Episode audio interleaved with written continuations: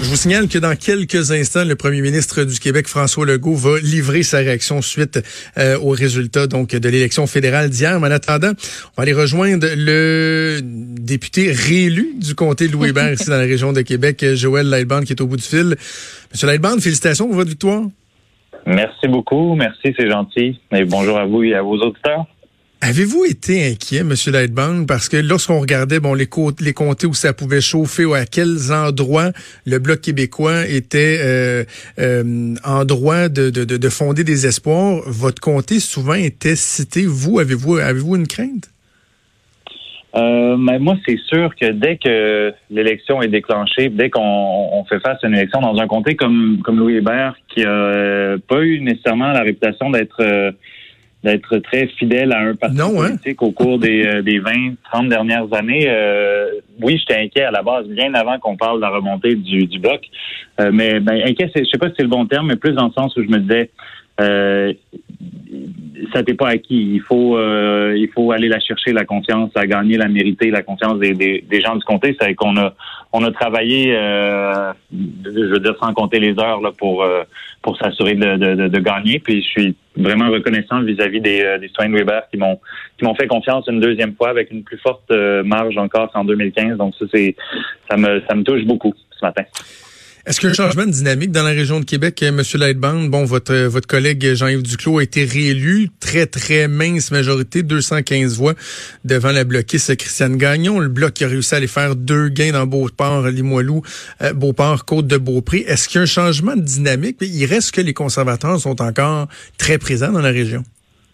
Sont encore présents, je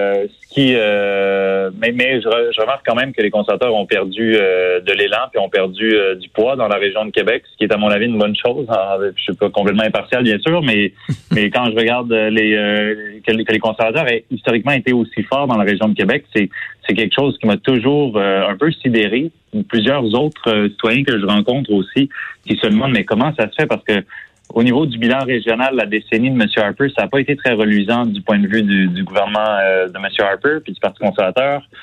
Je veux dire, là, durant cette campagne, ils sont venus, M. Scheer est venu en promettant mer et monde à Québec, on reste là pour le tramway, on va être là pour le troisième lien, puis en même temps, on va couper 18 milliards en infrastructures. C'est que, je veux dire, il y avait tellement peu de réalisme dans ce qu'ils proposaient que c'est insultant vis-à-vis de l'intelligence des électeurs, à mon avis, mais ils conservent quelques comtés. Ça, je me l'explique toujours en fait un peu mal.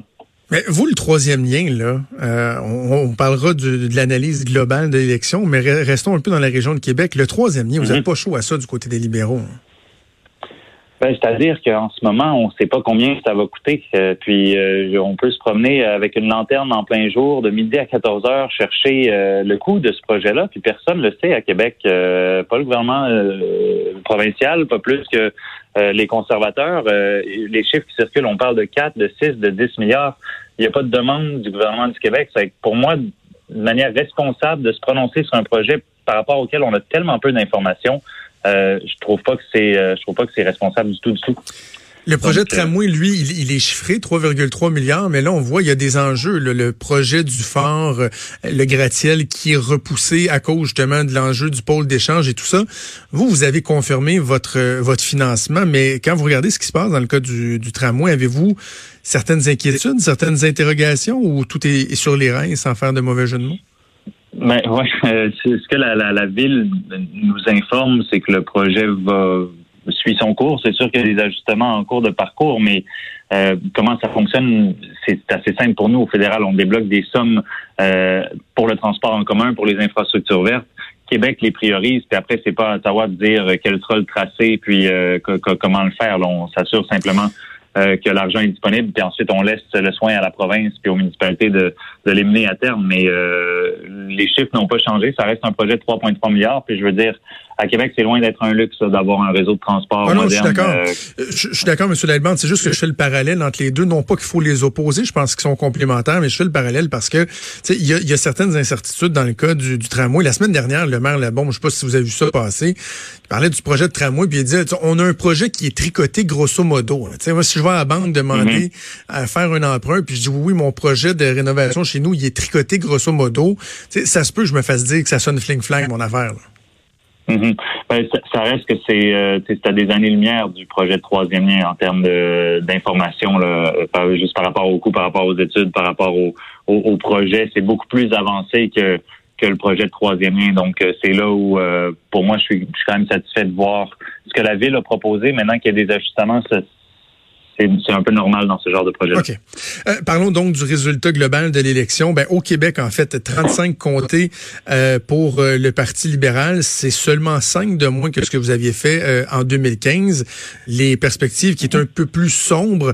Justin Trudeau, hier, a dit, on comprend que les Québécois veulent poursuivre avec les libéraux, mais en même temps, ils nous envoient un certain message et on reçoit ce message-là.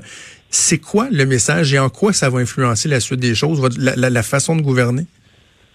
Bien, pour ma part, je pense qu'il y a un des messages positifs de l'élection d'hier, c'est de voir que le Québec, et pas seulement Montréal, mais reste autour de la table avec des députés en Mauricie, ici dans la région de Québec, en Gaspésie aussi, puis dans les régions du Québec. Ça, je trouve ça important pour le Parti libéral d'être présent dans les régions. Puis je pense que c'est bon pour le Québec aussi qu'il y ait des députés au gouvernement d'un peu partout à travers le Québec. Puis au niveau du vote populaire aussi, on a gagné hier au Québec, même si c'est par une faible marge. Mais ça, je trouve ça aussi intéressant par rapport au Bloc québécois puis notre relation avec le Bloc au cours des prochaines années.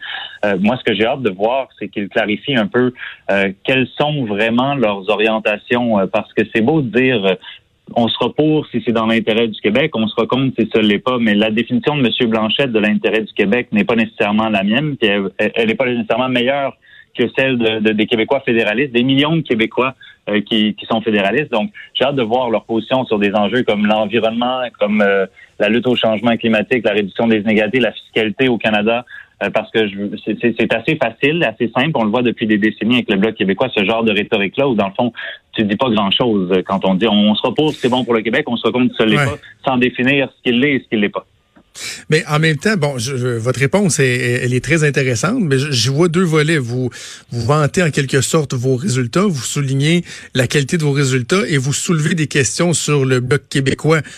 Je répète donc ma question. Quand Justin Trudeau dit « on a saisi le message », vous l'avez saisi de quelle façon? En quoi ça va changer la façon de gouverner ou changer la relation entre le Parti libéral et le Québec?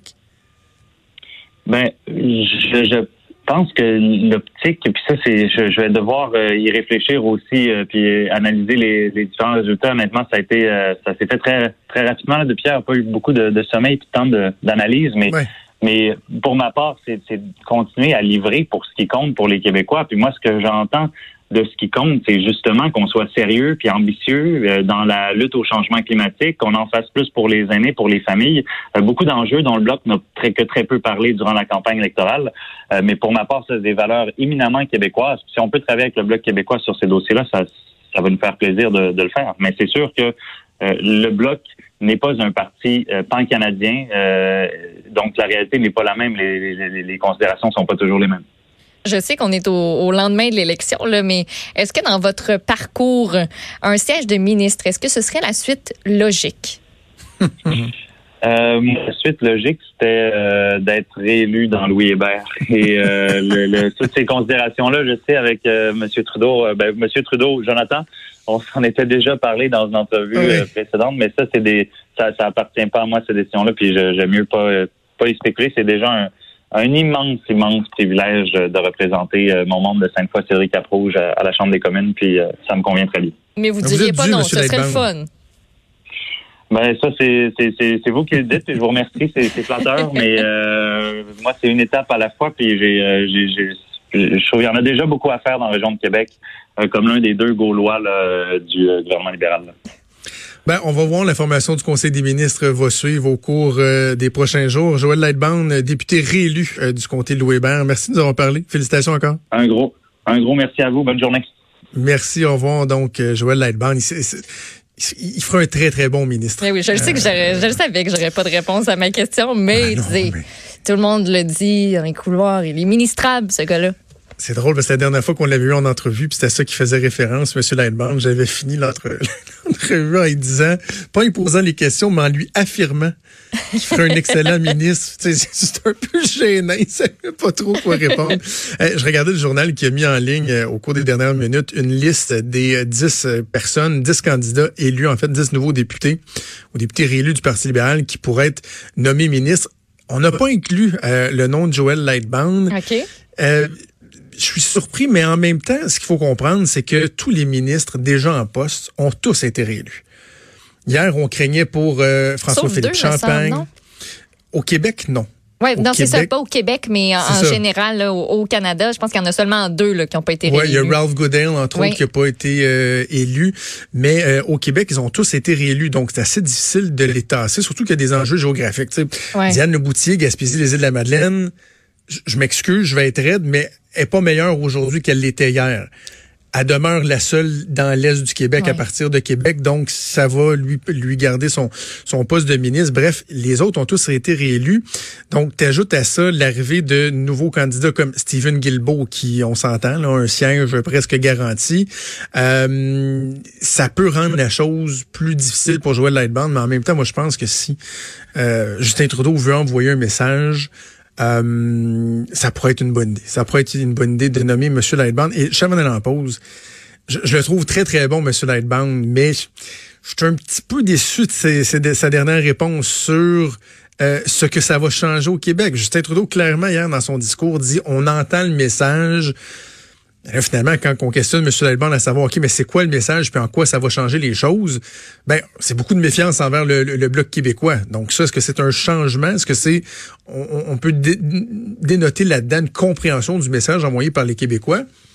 On aurait peut-être ajusté un petit peu les lignes de communication. Mais bref, il est bon. Il est bon, M. Lightbound. Ne bougez pas, on fait une pause et on revient.